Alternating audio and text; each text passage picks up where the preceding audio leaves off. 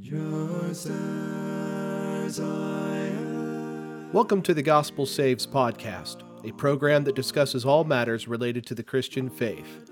Please visit thegospelsaves.me. You can also visit The Gospel Saves on YouTube, Facebook, and Instagram.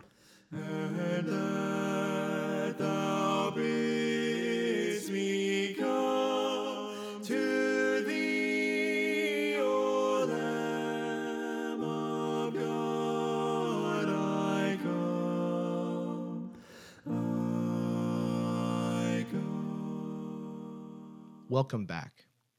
What does the Bible say about hope?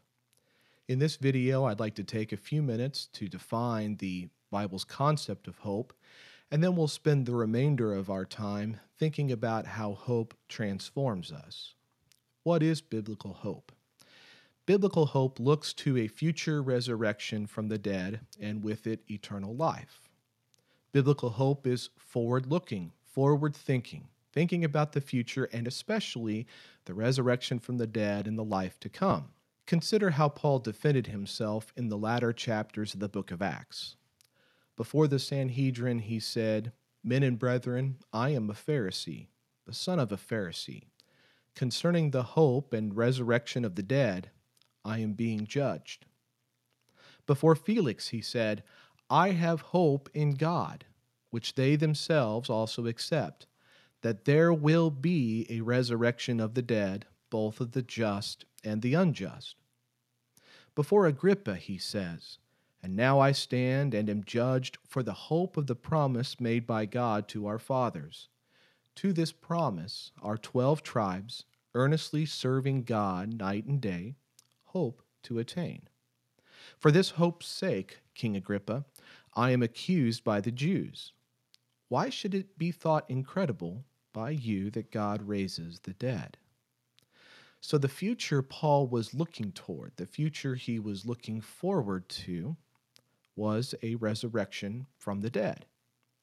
And that hope for a resurrection from the dead is accompanied by eternal life, an eternal life in heaven which follows. In Titus chapter 1 verse 2, Paul talks of the hope of eternal life which God who cannot lie promised before time began.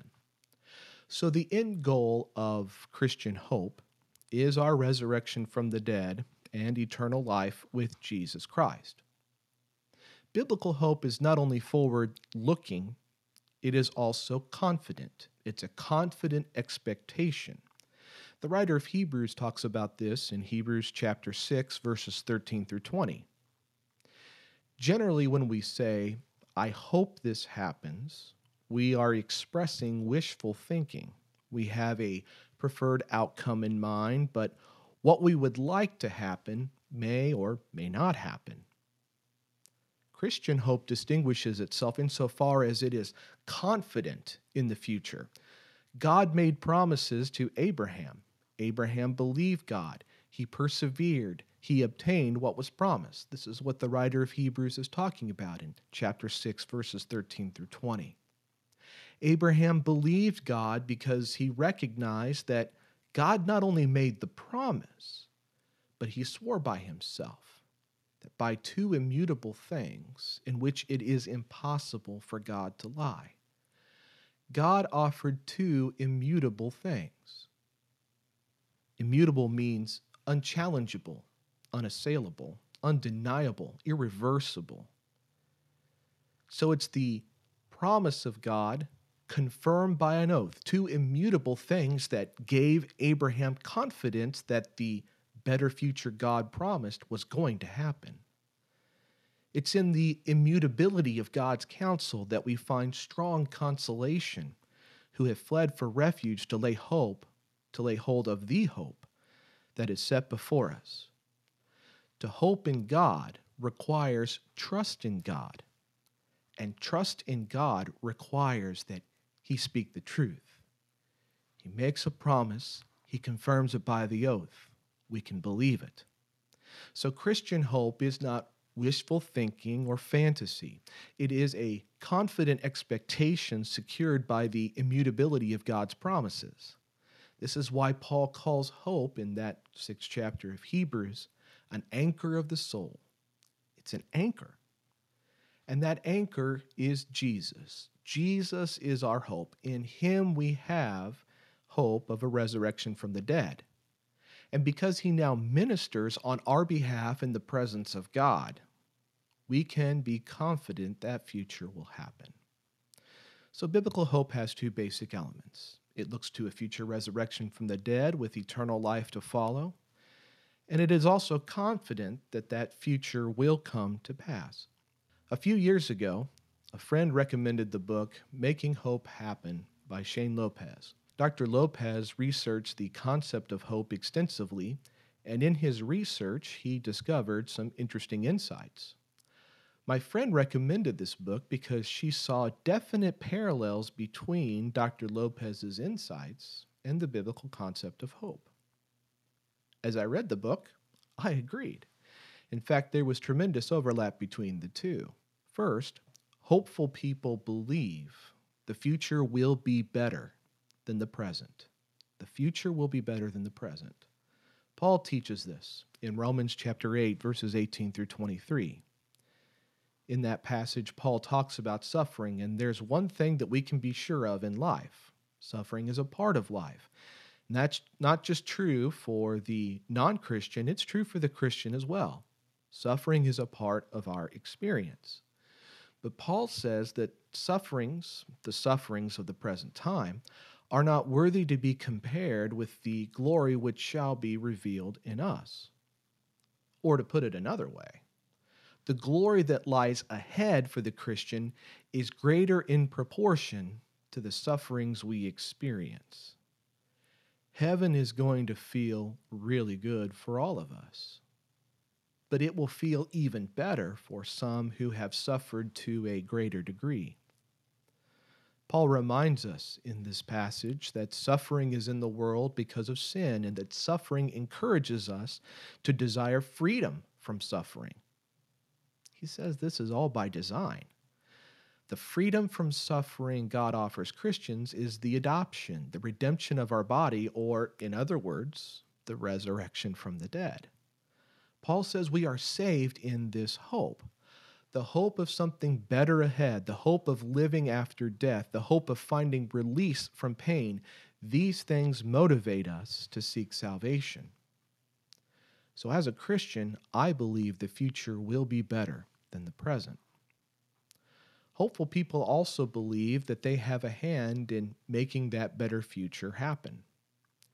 In 1 John chapter 3 verses 2 and 3, the apostle writes, Beloved, now we are children of God, and it has not yet been revealed what we shall be.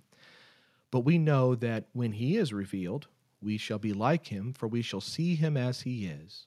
And everyone who has this hope in him purifies himself, just as he is pure. Now, John is laying out a clear vision for the future a hope of a resurrected body fashioned after the body of Jesus Christ. Based on that hope for the future, we are compelled to act. We purify our lives. So we have a hand in making that better future happen. Paul in the book of Ephesians prays that you might know what is the hope of his calling and urges us to walk worthy of the calling with which you were called. So he wants us to know that hope that's a part of our calling, and he tells us to walk worthy of that hope. So I do have a hand in making my better future happen. True hope compels people to act. I have a hand in making my better future happen. The hopeful person sees many paths to their better future. Now, it's true Christians believe that Jesus is the way, the truth, and the life. No one comes to the Father except by him. There's only one way it's through Jesus Christ. But how our individual lives unfold may look different from person to person. Think about Romans chapter 15, verse 4. For whatever things were written before were written for our learning, that we, through the patience and comfort of the Scriptures, might have hope.